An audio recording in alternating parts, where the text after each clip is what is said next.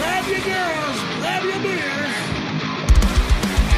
Hey everybody, this is Charlie from Anthrax, and you are listening to today's Boondoggle. This is Mark Metcalf, and you are listening to today's Boondoggle with Bailey on Domain Cleveland Radio. You are listening to today's Boondoggle with Bailey on Domain Cleveland Radio. Yes, Kato Kaelin listens to this all the time. Welcome to today's Boondoggle. Now here's your host.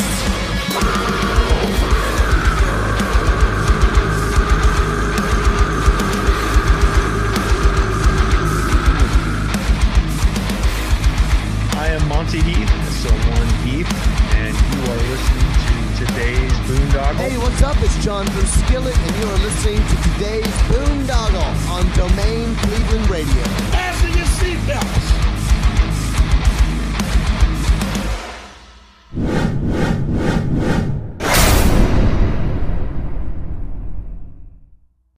Sonic Temple Art and Music Festival returns to historic Crew Stadium. Slipknot, Disturbed, Pantera, the original Misfits, Evanescence, Limp Bizkit, Judas Priest, Staind, Breaking Benjamin, A Day to Remember, Falling in Reverse, Sleep Token, Rise Against, 311, Seether, Mudvayne, and many more. May 16th through the 19th, Columbus, Ohio.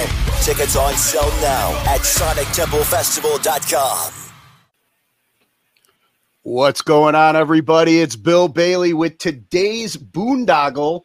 And a real quick housekeeping note if you're watching us on YouTube or Odysee or BitChute or Rumble, please hit that follow and subscribe button. And if you're listening to us on Spotify, Apple, Google, uh, whatever podcast platform you're utilizing, please hit that follow and subscribe button uh, so we can continue to bring you conversations like the one I'm about to bring you today. We are. Uh, we're go- we're howling mad tonight, man, because I'm getting to talk with Larry the Wolf from the band Manimals. What's going Hey. on, Larry? Hey, Bill, it's great to be with you here tonight at the Boondoggle. Thank you for having me. Yeah, yeah, man. I've been looking forward to it. Uh, you know, it's like uh, you know, I've I've known of the legend Larry the Wolf, and you know, I, I've admired from afar, but uh, it was cool to like meet you in the flesh at uh, at the Danzig show and and and talk with you. We have a lot of mutual friends in the music scene, and and I just you know I had to have you on, man. I I have friends in the music scene. That's news to me. I had no idea. Not Yeah, many. you got- y- y- There's a few that like you, and and you know what? Uh, the ones, well, the ones that do like you, their uh, their uh, word carries some weight with me. So, uh, you know, you got the right ones that like you. That's all that matters. That's that's very kind of you, Bill. I appreciate. Yeah, it was great to uh, meet you in person at uh, uh, Danzig. I don't uh, I don't get out much because I don't like most stuff and I don't like most people. So uh, I uh, I don't venture out too often, but when I do, it's for special occasions. And that, of course, was my uh, my dear friend Sean Vanek plays at midnight, and Jamie at midnight, and the Iron Possessor. All the guys at midnight are pals of mine, and they asked Oh, me to yeah, please yeah. come down for that show. And it was uh, actually it was almost it was within one day of being exactly 39 years to the day of when uh, Samhain played Manimal Samhain at the old pop shop under the original Agora back in 1984. And uh, Steve Zing was in the band at that time playing drums as well. So it was a chance. He plays bass in Danzig now. So it was a chance for me to uh, connect with him after 39 years. Wow, that's awesome. Awesome to hear. Saw you and some other buddies down there, but I don't come out too often. It was great to meet you.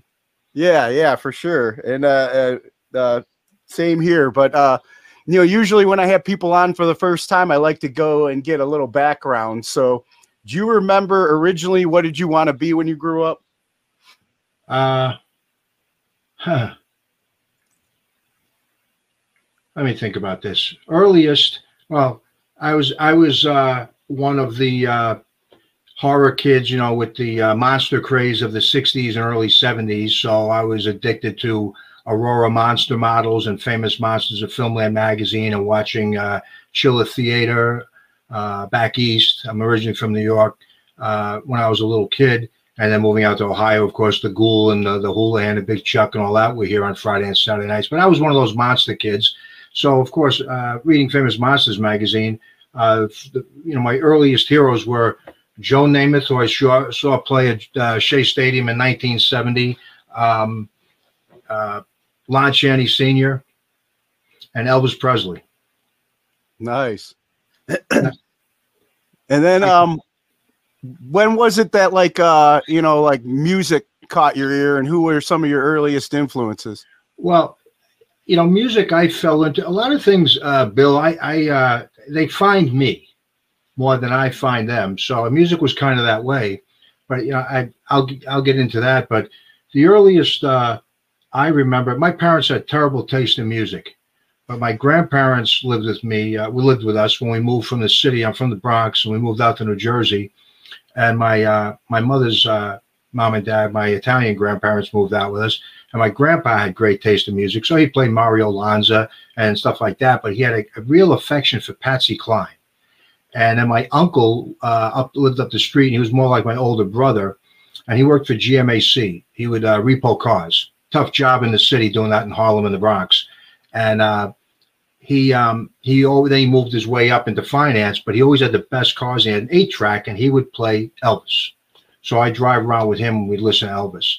Um, the earliest band I ever saw that had a big impact on me that I, I that I, I, I was really uh, for whatever reason they caught my fancy was I was watching TV when I was little and back east there was a show called Out of Sight. So you're talking the late 60s, and it would have had, I was probably six, seven years old, and they would play like psychedelic uh, scenes, like just weird moving colors, psychedelic stuff mixed over go go girls dancing to whatever current music was on. And then they would have a band on there once in a while. And I watched there was one band, and of course I'm watching for all the girls all wearing mini skirts and go-go boots. They look like Joey Heatherton. It was, it was Dynamite or Ann-Margret, and uh, they had a band on. They're all wearing like revolutionary uh, soldier outfits. They're doing synchronized moves, swinging the, the the necks of the guitar and bass up and down. Then there's the two guys are standing on top of the amps and they're playing garage rock. It was Paul Revere and the and the Raiders. Because in that era, every everybody else looked like you know uh, either they looked like hippies or they looked like uh, I don't know. Uh, you know, I love Creedence Clearwater Revival, but I don't want to. I don't want to look like them. Uh, you know, so so when I saw Paul Revere in the Raiders, they were the first ones that, that hit me that I thought, wow, that's that's that's wild. They have a uniform look. They look like a gang. And then, of course, when I was a little kid, uh, uh, this is Tom Jones hit on Thursday nights, and Tom Jones was dynamite. But I remember my uncle pulling me aside and saying, "Tom Jones is great, but you know he's not the king." And uh, and that's when I started getting introduced to Elvis Presley. So those were really my. And then later on, I became one of, of course, kid of the '70s, typical teenager of the '70s, uh, where I you had either one faction that liked Led Zeppelin and Rush and all that stuff, and you had the other faction that liked Kiss and maybe Mott the Hoople and stuff like that. So I was I was one of those kids that uh, was a big uh, Kiss Army kid back in the seventies. Nice, yeah, that was my gateway gateway drug as well in the music. Uh, remember seeing Kiss Alive for the first time as a kid, and just like just the the artistry and makeup and the the blood and you know all that pulled me in. Big horror fan growing up as well, like you, and then um you know, you you brought up a memory with bringing up Patsy Cline. I remember my mother, big cat Patsy Cline fan, and she would sing, you know, crazy, and yep. you know, still would at, at karaoke night uh, to this day. You know, oh, if you could, and uh, big Elvis fan as well. So my my my family uh, brought in some some decent music, and I had older brothers that you know were on the Led Zeppelin side and everything like yeah. that. But oh yeah, all the older guys like Led Zeppelin and the Who uh, and stuff like that. It, it was a more sophisticated uh, musical palette than I had as, as that age. Yeah, I was more like Alice. I, I see Alice Cooper in the Billion Dollar Babies. It had to have a visual attached to it, yeah. unless it was just pure. Patsy Cline, like Elvis, is pure talent. When you hear people sing, most people sing like shit. Let's be honest. Most people can. And, and bands, most people are, are uh, I always go with the with the attitude of there's 85% of any music, whatever the genre might be, is absolute crap. It's just garbage. Somehow it gets over with people. Yeah. About 10% is good. and about 5% is special. And the truly gifted artists, somebody like an Elvis Presley or Patsy Cline, who just has such perfect, beautiful, unique voice, they flip those, and 85% of what they do is just special. You know, they all did. I mean, Elvis did his movie songs, and some of them are garbage, but poor guy had to do some of that crap that the Colonel got him locked into. Uh, and Patsy Cline, some of her early songs are, are just to make money. Anybody who's down in, I know everybody's going, every Ohioan seems to be down in Nashville these days, or Nash Vegas as they call it. Uh, and when they go down to the Johnny Cash Museum, they ought to make a stop upstairs to the uh, Patsy Cline Museum. Oh yeah, yeah, definitely.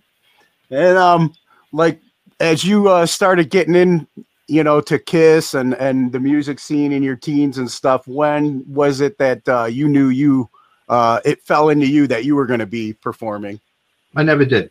I, I just didn't. Uh, I thought I'd be. I, played sports growing up. I didn't do it. I wasn't a, a a band kid.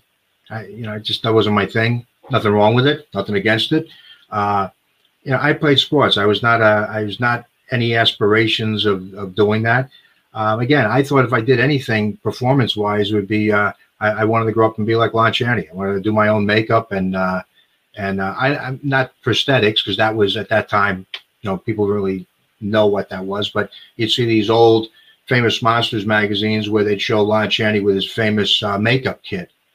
And he and he and he'd do these just unbelievable makeup jobs. And i thought that was that would be something. If in my pipe dreams that would have been fun to do. So and i love pro wrestling you know so i didn't know what the hell i was going to do bill. I, I was just you know trying to struggle through life. You got to remember i moved here uh, my dad got transferred here. I was supposed to be for one year back in 1970. Uh, that didn't. Uh, that ended up being a little bit longer.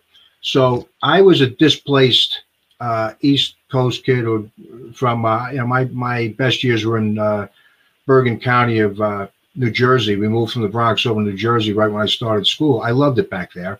So I was an unwilling hostage coming out to Ohio. Ohio's been a great place to live, but um, I, I, will tell you, in 1970, I, I moved here. I, I, was the diversity in uh, Rocky River, Ohio. Uh, I, you know, I was a kid with an accent. Nobody knew what the hell I was talking about. Back east, I was used to having like I had my Italian grandparents living with me. I didn't know a kid in my in my grade that didn't have a a, a, a grandma or grandpa or aunt or uncle living with them, and most of them were bilingual households. Most of them were first generation. So it was a very different environment for me to come here to Ohio. So I, you know, I, I was just struggling along trying to do stuff with sports and things like uh, mon- monster movies and and wrestling and football. Those were all consistent from where I had been. You know, that stays the same. You know, the territories of pro wrestling, of course, change, but you know, yeah. football and watching the same. I'd watched, you know, Frankenstein meets the Wolfman back east on Chiller Theater. I come out here, and well, maybe I'm watching Gamera you know, the flying turtle on on the Ghoul or something not quite as good as the Universal package, but you get what I mean. You know, you watch the basically the same movies Friday, Saturday night, and back then it was cool, of course, because every market had their own uh, horror hosts. You know. And then, uh, like, so you, you were more into sports. Like, what were kind of some of your, uh, what, what, what, what, uh, sports were you mostly into? I love football, but uh, and then track and field. Okay. Um, you know, I I, I saw. Uh, I remember seeing uh, Brian Oldfield on the uh, the Superstars. The show used to be on ABC back in the '70s, where they have like uh, an example of one of the best of each sport compete against one another. I just remember that. Um, you might be a little bit younger than me, but uh, I suspect you are. But um, in the 70s, they had a show called The Superstars. So they would have, they had like uh, Renaldo Nehemiah from the, uh, I think he played on the uh, 49ers, and he's running against um, Cal, uh, what the hell was his name? Cal Ripken Jr. or something from baseball. Then they had Kyle Rote from soccer. Then they had a boxer on. So they had different guys on that. And I remember seeing they had uh, Lou Ferrigno was on. But I remember seeing uh, Brian Oldfield and he was uh, he was doing things that nobody else could do. He was the biggest, fastest, strongest guy. He was the first guy to hit 75 feet with a shot put. He was a complete rebel. He'd walk up to the shot circle, smoking a cigarette, throw the cigarette down, throw 70 plus feet, blow everybody away, and walk off. I mean, he was just a just a complete rebel, and uh, I thought he was pretty cool. So that influenced me a lot. And then you mentioned uh, pro wrestling and the and the territories and stuff. I'm I'm I too am a big pro wrestling fan. It's I'm still a it's a guilty pleasure uh, Sure. of mine, you know. But uh, I think it was like you know I'd go out to like Richfield Coliseum back in the day, you know, and see Hulk Hogan and King Kong Bundy, and you know around WrestleMania two is when I came in. What who were some of the wrestlers at the time that uh, drew you in that you were a big fan of? Well, I can tell you because I was a, again a kid back east. I first saw the WWWF, which was at that time still Bruno Sammartino. Um, so uh, that was what I saw as a as a young child, and then when I moved out here, it was of course Channel 43 and Channel 61, but Channel 43 I think had Championship Wrestling, and uh, I I absolutely bugged the shit out of my father to take me down to the old Cleveland Arena. So uh, I got to see, you know, the original Sheik against Bobo Brazil and Pampero Firpo and uh, uh, Abdullah the Butcher and uh, Dominic DeNucci and Johnny Powers and those and the Fabulous Kangaroos and the uh, Love Brothers, Reginald and Hartford and the Mongols. But I, I will tell you, one of the things that a lot of Cleveland people don't realize is a precursor to uh, WrestleMania was in 1972 there was a event at the old Cleveland Stadium called the Super Bowl of Wrestling. This was, I believe, August of 72. It was headlined by uh, Johnny Powers versus the great Johnny Valentine. And it was co-headlined by Abdul the Butcher versus the Big Cat Ernie Ladd, who was a great AFL football player for the Kansas City Chiefs. And uh, they had three rings set up on the infield. I went to that show. Uh, that was uh, again, I think it was August of '72. It Wow, wasn't very well attended. There were very few people. I think it was a colossal flop, but uh, it was a precursor to these big, you know, big arena or big stadium uh, events that they tried to pull off. And uh, uh, you know, ag- again, that was the Pittsburgh, Detroit, Cleveland market. I think was what that territory was. Yeah, and you know, it's like it's more noticeable when they hold it in the big, the big venues, and no people people don't show Oh, up. You know, Oh yeah, that old Cleveland. Stadium. Yeah, the old Cleveland Stadium had the worst sight lines anyway. It had the big pillars between everything. And, Ah, and, yeah, and the rings were a mile away from you. But I can, in my mind's eye, I can still see Abdullah Butcher and uh, Ernie Ladd brawling all over the everybody everywhere but the three rings. They went into the stands, they went between the ring, all over the field, anywhere but the rings. And and that I can still have a, a little bit of a vision from or a memory of. And the Johnny Powers, uh, Johnny Valentine was was one of the. You know, it's funny. I, most people, I look at pro wrestling as two distinct eras. Okay, there's pre and post. I would say 1980, 81, when cable TV starts to become uh, ex- massive expansion across the country. You know, I knew people who had, I had new cousins back east who had cable in the 70s. Um, I remember being pissed. We didn't get cable here. And in 1977, there was a, a HBO special of Kiss at Budokan, the first time they played Japan, right after the Rock and Roll album. And uh, they might have had it, but it wasn't widespread like it is now. So you didn't get Atlanta Superstation, and you didn't get the other channels where you'd see the NWA at that whatever. Um, that so, and you didn't get WOR to see the WWF stuff. So um, with cable, to me, that's the modern era. And there's a lot of people who were holdovers, like Ric Flair. I've seen Ric Flair in person going back to the NWA day, uh, NWA days from the 80s. I saw him live many times. He was always the less talented guy in the ring, no matter who he wrestled. And he wrestled the same exact crap match every single time. now, it was good psychology in the matches, but yeah, but ultimately, but what he did was he wrestled the style I had seen guys like Johnny Valentine do 10 times better 10 years earlier than when everybody saw this and this was new to them in the 80s.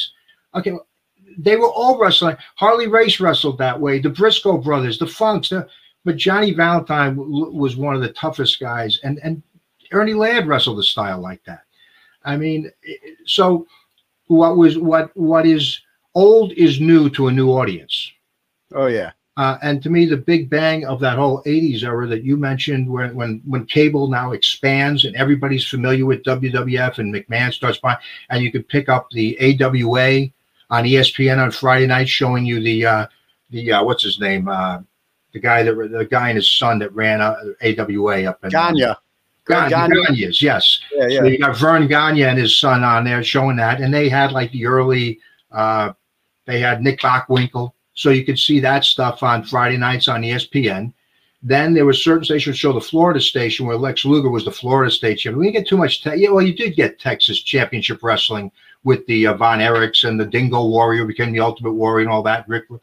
So, but to That's me, what I'm the big- drinking out of right now. My Ultimate right. Warrior. Uh, uh, the to me the big bang of all that of athleticism the best athlete the guy who blew me away because i fell in and out of love with with it over the years is randy savage mm, he's he is people can argue who the who's the fucking go to this the go to that who the fuck is the goat who how do you know i will say what he is to me is the mvp of the modern era because everybody had their best programs if you worked a program with him you were guaranteed to have a probably a legendary match a great program with a fabulous storyline and you're going to get terrific interviews and mics you know him going crazy over it didn't matter it could be the the it's funny because there's a big thing with wrestling fans about why uh, Randy or uh, Ric Flair didn't wrestle. We're getting on this pro wrestling thing.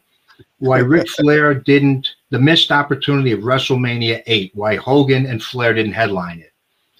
I went to one of those uh, Hogan Flair test house show matches in I think it was December of uh, '91 in at Richfield it was a shit match. It was garbage because you had two guys who have three mo- moves each, waiting for the other to do something so that one can sell. yeah. Hogan, Flair's not going to pick up Hogan. Savage could do that. Savage was big enough and athletic enough to have great matches with bigger men, but still fast enough and athletic enough to have fast matches with with average or smaller size men. Flair couldn't do that. He's not going to pick up and slam the Ultimate War. He's not. He. I mean, I saw Savage have a match with Andre on his last legs, and he still figured out a way to make the, the match interesting. Oh Um, yeah. But I saw one of those house shows, and the best the best favor they ever did for Ric Flair was put him in that macho Flair uh, angle with uh, with Savage. And I went to WrestleMania eight uh, in Indianapolis. It was a great match. They did him the favor of his life because if they had had Hogan Flair as a headline, it would have been the worst. It would have been exposed both of them as being this would have been a garbage match. Oh yeah. I yeah. saw one. It was terrible. the uh and, and and you know everybody talks at WrestleMania three, oh Hul- Hulk Hogan slamming Andre the Giant and stuff. Man, I talk about Randy Savage and Ricky the Dragon Steamboat Intercontinental match. Well, of course, that was the yes. one. You know, Yes. Oh yeah, absolutely. But- And the funny thing is about that, Bill, is when Savage was still alive, I've ever seen things. And Ricky Steamboat's a great wrestler. He overacts a little bit. He's a little over dramatic, but um, he would always credit Savage as being the one that scripted it out. After Savage passed away, it became we scripted it out. No, Savage. It, it's pretty certain from old interviews it was Savage. That's Yeah. Savage. That's he just put everybody. He made everybody look great. He made the Ultimate Warrior look great in a couple matches. He made Hogan look great. I, I saw him in '85 and '86 uh, at Richfield against Hogan, and the crowd was already divided. He was getting like an anti anti hero thing, the way Steve Austin did years later. yeah, yeah. He was he was definitely incredible talent. Um, but yeah, I, you know, I gotta I gotta bring it. You know, I could talk pro wrestling all day because Yeah, we'll move on from that. I'm still a fan, but I got to bring it back to uh, you know what I originally wanted to bring you on. Then how did um, Manimals come to be? Then if if music kind of wasn't something you were like into or pursuing, how did uh how did it come together for you? Well, you know, I was like a lot of kids. I, I went and bought a bass. I got a used bass. I used Gibson EB3 uh, bass, and I, I learned, I taught myself how to play by picking up and dropping the needle on Kiss Alive a couple hundred times. And, um, you know, I didn't think I was going to do anything with it. And uh, it was just, just to play. And uh, when I was in, uh, I- I went to school at the University of Toledo. Uh, that's another story a buddy of mine uh, was way into going to the hardcore shows because Detroit was a big hardcore scene. It was not a big scene here in Cleveland at that time. Um, and Toledo's kind of a, a suburb of Detroit, really. I mean, they follow the Lions and everything else. So uh, I started going to some hardcore shows with him. I said, shit, these guys, you know, were these kids in there they're printing their own flyers, they're making their own records, they're doing their own shows, and uh, most of them couldn't play for shit, but they had a ton of energy, and I love that do-it-yourself attitude. It's kind of cool. And uh, at the same time that what was happening, I could draw a little bit, Bill. I wasn't, I had no formal training, but I could draw a little bit. I like to, I like to draw because I love comic books. You know, there's the other component of that whole thing. I grew up on Marvel comic books. That was another thing that was consistent from moving here. I could buy issue of Spider-Man or Captain America back east. I could buy, I could continue it right back in Ohio when I moved here. So that was very consistent for me. And um, I draw a little bit, you know, and uh, try to draw like Jack Kirby or John Romita or John Buscema. And uh, at the same time, there was this big emergence of uh, independent metal labels and and punk rock and everything in, in around 79, 80, 81. Uh, there was a uh, this this new dawning of these independent comic book labels, and comics were starting to get sold in uh, comic specialty stores, not just on the newsstand.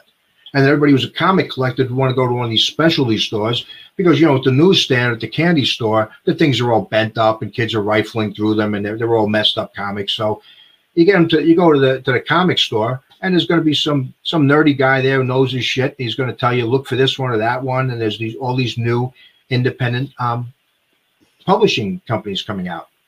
One of them was uh, uh, the Pacific Comics, where uh, the Rocketeer came out of with Dave Stevens, who was uh, they did a movie in, in the '90s with the Rocketeer. That was one of the bigger independent things that came out, and that's where like Teenage Mutant Ninja Turtles came out, and a lot of these others that weren't Marvel or DC.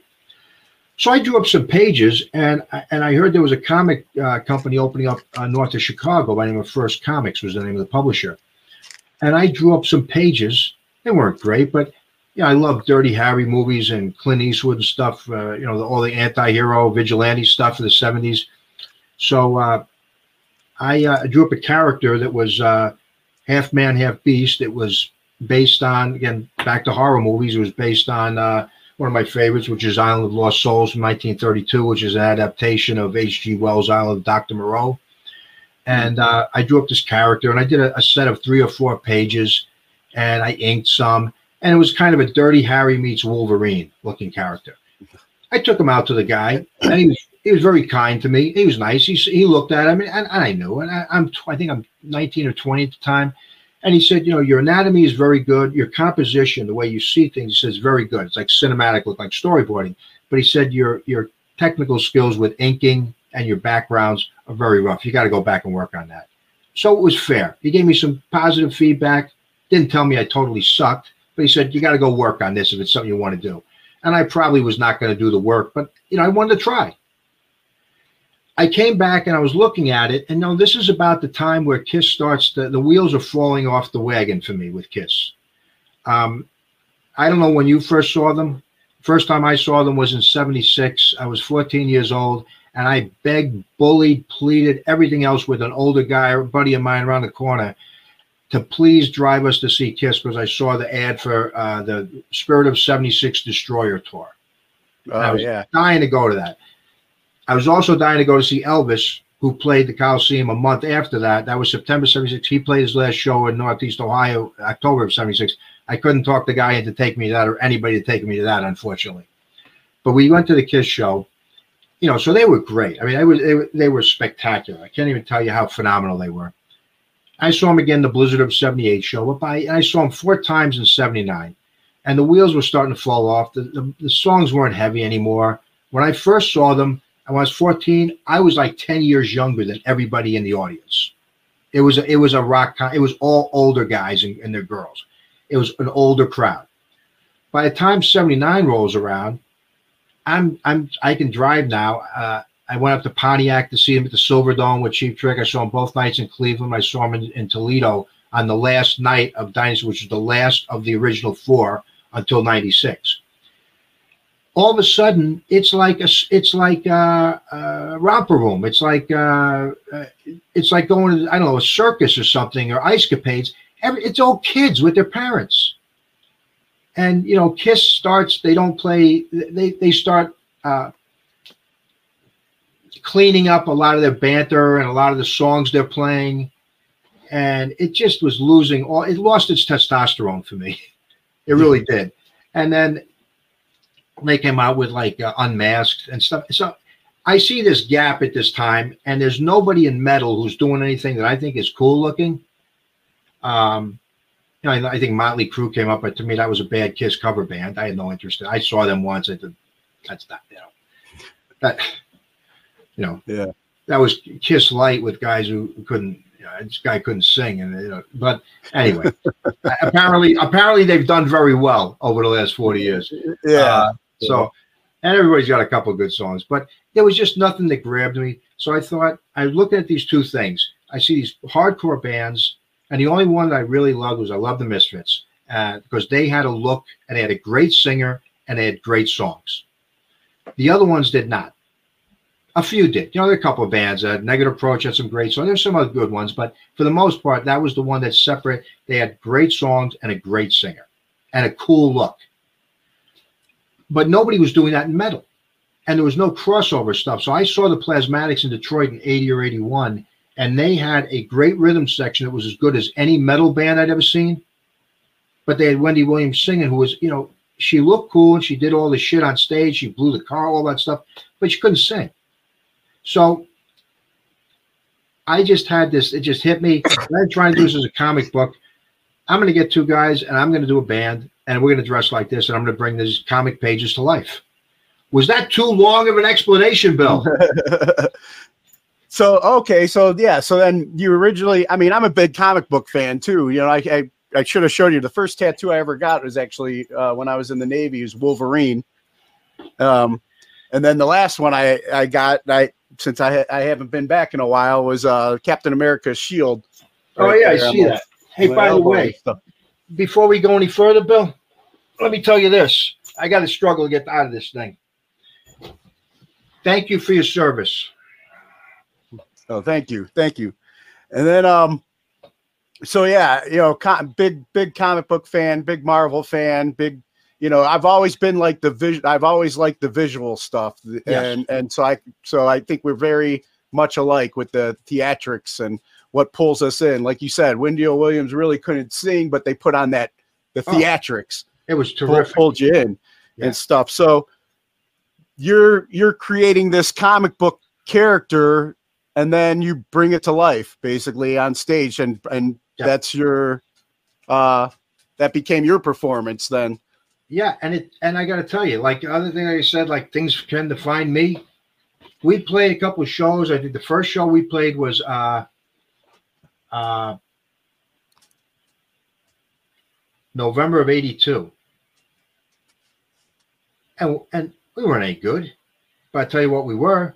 We put out a lot of fucking energy, and we're as good as anybody playing that night. But we had a look.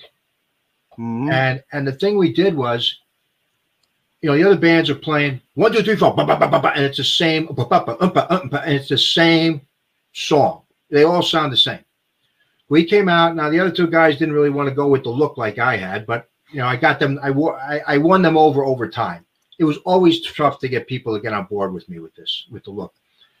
Yeah. But what we do is we come out, we play our four or five originals, and and then at the end we close with uh, a a cover of either "Come On and Love Me" or "Strutter" by Kiss, and we blow up a few flash pots that were way too heavily uh, powdered up or whatever, and the kids would go absolutely fucking nuts. They'd all come up because these were a lot of kids coming from Detroit.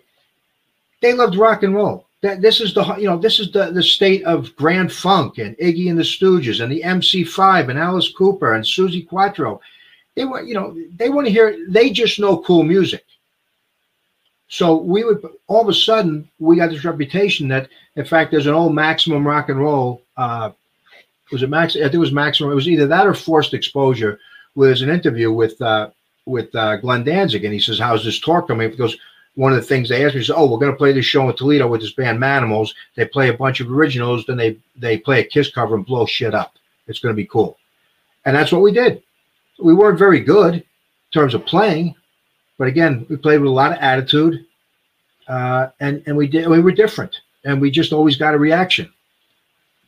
Let's talk about like you know uh the early days making that you know name for yourself, and who who were some of the uh, the people that you connected with or uh, other bands?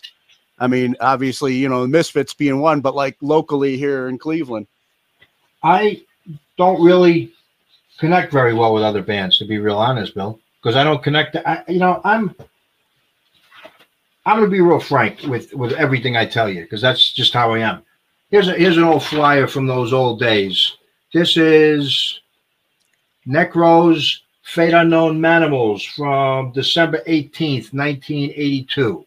I got to turn it that way to see that. Mm. Uh, you know, we played with Government Issue, who are a decently decent sized band. I think they were from uh, Washington D.C. Cool guys. Uh, got along with these guys. This is the most famous show of that era. Misfits, Necros, Manimals, January 9th, 1983. It's funny. I went to see Kiss on the Creatures of the Night. We we went up to my buddy John, my drummer, and I. We went up to uh, uh, it was Dearborn, Michigan, the Henry Ford Center, and we saw the Misfits that night. And I met Jerry Only the first time we talked. Was oh, we're going to play this weekend because they were up there on a Friday night, and that was the, the day they did the very famous uh, "Why Be Something You're Not" videotaping that afternoon. I was supposed to go up for that, but I was late, couldn't get up there. I went up for the show that night. Then that Saturday night, my drummer John and I went to see Kiss on the Creatures of the Night tour at uh, Toledo Sports Arena, and nobody really knew if Ace Frehley was gone or not at that time. And this Vinnie Vincent guy comes out. So it was very strange. And they went and played Chicago. Then on the Sunday night, they came back. We played together in Toledo. So that was a cool weekend. And and I think my uh, my favorite uh, team, the New York Jets, uh, beat up on the uh, uh, Oakland Raiders in the uh, second round of the AFC playoffs that weekend. nice. And like, how did that relationship start then with you and uh and Jerry and the Misfits? It was fine just because my drummer John knew everybody. He had he had built uh he had an old again like this this whole thing with punk rock where you could just do whatever you, you did your own shows in buildings wherever you could find one. You know, everybody that I, I didn't know anybody in bands, but when I started to play in bands, all the guys that were in like uh, rock bands or, or heavy metal bands, they all wanted to do this. It was a very different message with them. They were all going to be like, well, uh, I'm going to do a demo.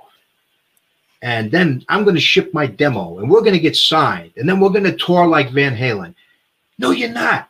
Because 90% of them sucked eggs and they were terrible. But that was the, the pipe dream with most of them. We're going to be rock stars. Or they were going to be local rock stars, big guys in a little pond. And mm. they were going to, you know, be the, the biggest band in, I don't know what, Zanesville, Ohio. I don't know. Pick a spot. Gary, Indiana. I don't know somewhere. So, and they were just going to play for their girlfriends and chicks. It just, you know, silly. And that's okay. Look, I, and they're going to play cover bands and that kind of stuff. Bill, some guys are built for show. I'm built to go. I don't fuck around. If I do something, I'm going to do it and to the best of my ability. I don't waste time to the best of my ability. We all waste some time, but I took this very seriously, but there's a fine line when you have an image. I didn't want to be Gwar. Okay. God yeah. bless him. But I remember the first time I saw, I've never seen them in concert, but the first time I saw them, I was with uh, my drummer Dark. We were up at the uh, Motor City Comic Convention probably 20 years ago up in uh, Novi Center in Michigan. And I see a guy rollerblading around the place in like a diaper and stuff. It's it's one of the Gwar guys. I don't know if I'm saying that right. Gwar, Gwar. I yeah, don't know. Yeah. Nothing wrong. Again, good for them. They've made a long career, but I didn't want to ever be seen as a you know a, like a comedy thing or silliness. And when you when you have a look, there's a fine line between not taking yourself too seriously, but still being serious about what you're doing. Yeah, and then um, like as as you guys started getting comfortable playing out, um, I had uh, watched one of your interviews uh, recently. You, you gave uh, props to uh, Chris Andrews and Chris's yes, Records uh, for for kind of helping you along in the way. Uh, how did that relationship come together? I think probably I came. Uh, well, what happened was the guys I was playing with in Toledo. All of a sudden, we start to we play five, six, seven shows. But I realized very quickly it wasn't ever going to become the crossover band that I was hoping to be, where I merged metal and punk and hardcore. That was my objective because I wanted to blend both audiences. They were great guys, but I knew they did not have the metal uh, capabilities that I was looking for. Meanwhile, two guys, two buddies of mine from high school, they had formed a band here, and I think they played once or twice. And you know, they, they played for twenty people and family and friends and that kind of thing. And they, uh, I reconnected with them, and um, I uh, they uh, they had lost a, a, a singer and a, and a bass player, so they asked me to come do what they were doing to fill in to take both of those spots. It wasn't my taste. They were. I said I'll give it a try. I gave it a try. I didn't. The songs were the songs weren't good. It was not my. It wasn't my taste. So. Um, and the two guitar players were always. I, I you know I drive into practice with them, and they'd start with this bullshit with. Uh, your volume's too high, your volume's too high, your tunings or your tune, oh, just all this fuckery that just fucking around that I don't have any time for. And um, it wasn't going to go anywhere. So I asked the two of them, I said, look, I've tried your thing. It's not going to work. Why don't you try what I'm doing? And at first they were like, nah, we don't want to do that. We don't want to dress up. That doesn't, nah, that, that's, we don't, we don't want anybody to laugh at us. I said, well, hey, nobody's going to, if somebody laughs at me, I don't give a fuck. You know? Come up and laugh at me. You want to laugh at me 50 feet in the back of the room and heckle me? Go ahead. Have a good time. Yeah. Um, but after we tried doing their thing, I think it clicked. And I said, you, know, you guys are playing for 20 people. I'm playing for 200. It seemed like a big deal when I'm 20 years old. And I had been on a record. We had been on a, a hardcore sampler out of Mystic Records out of San Francisco called uh, "We Got Part, uh, We Got Power, Party or Go Home." They did a fanzine, and we got included on it. We were never an A level uh, punk band, Bill, like uh, like a Dead Kennedys or, or a Black Flag or a Misfits or a Circle Jerks or any of those ones. We were like a level B, level C. This was bands like Red Cross and uh, I forget who else was on there. Doctor No, a whole shitload of bands. It was 40 bands, 40 songs, 40 minutes. So we had a one minute time slot. But I said, we've been on a, I've been on a record, guys, and I play for a lot of people. Why don't you come do what I do? They agreed. We tried it. I, I went and met Chris. I went up to Chris's Warped Record Store, uh, probably 84, and uh, we were talking. And he was very interested because I had gone to see these different bands up in Detroit the Cramps, again, the Plasmatics. Uh, the Misfits had never played Cleveland. They played Akron once. I remember Glenn telling me we'll never play Ohio again because the show was so bad. There was nobody there. Um,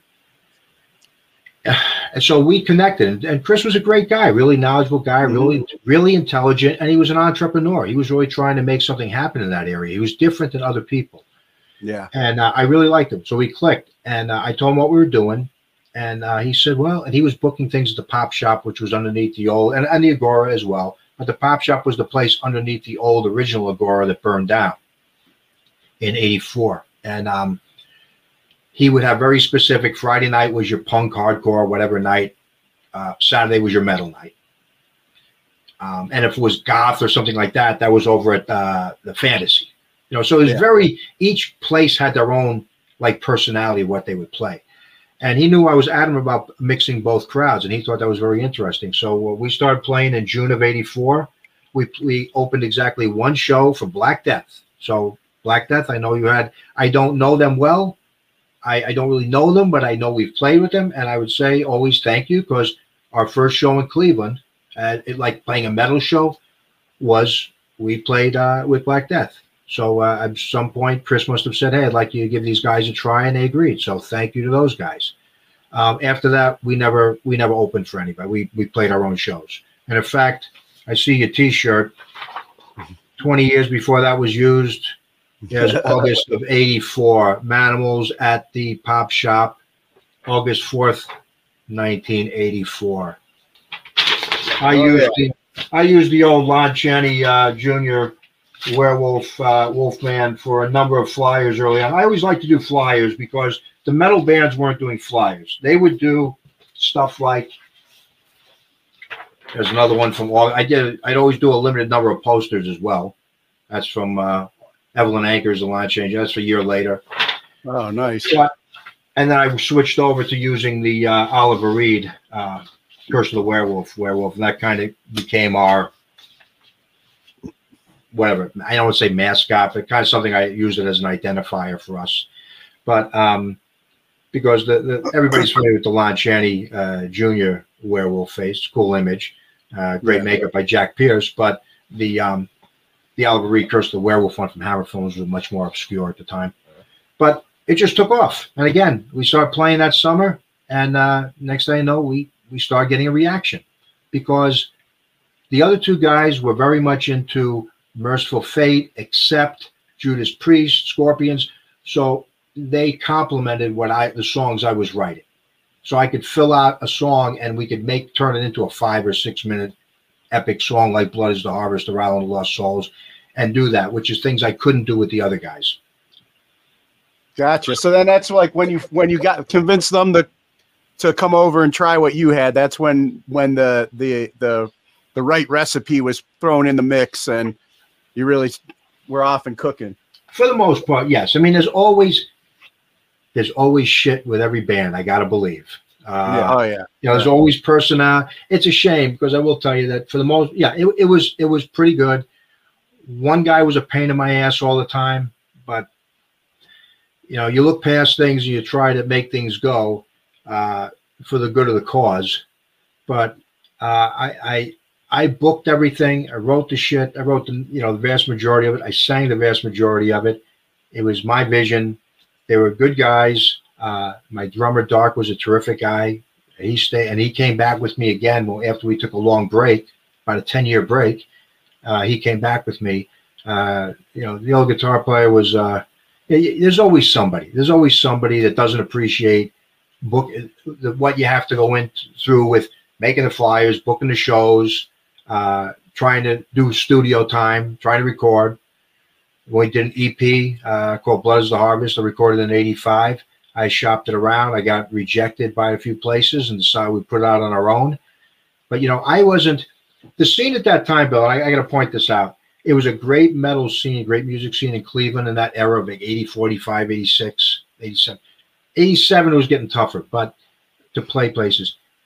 But everybody who was anything in metal got picked up by Bill Peters, my dear friend, and Auburn Records, except us. We didn't. We did everything on our own. I didn't know Bill in those years, uh, but it seemed like uh, you know there was Breaker, there was a Shok Paris, there was the, the, the Purgatory, there was Black Death, there was uh, Destructor, there was uh, Retro, you know, tons of bands. They were all good bands.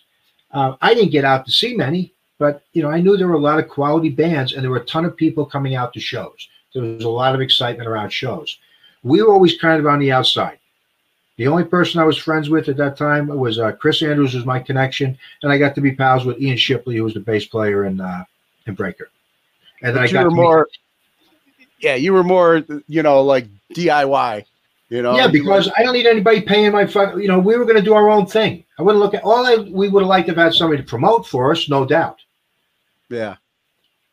Like I, I, you were showing those flyers, and it was bringing back memories because, like, you know, I never had any talent to play or perform, but I've always loved music, and and so I, I used to promote back in the day and and put together shows. I used to live with uh, uh Frank Novinec, who's now in Hatebreed, uh, who was in. Ringworm, uh, Oh, yeah.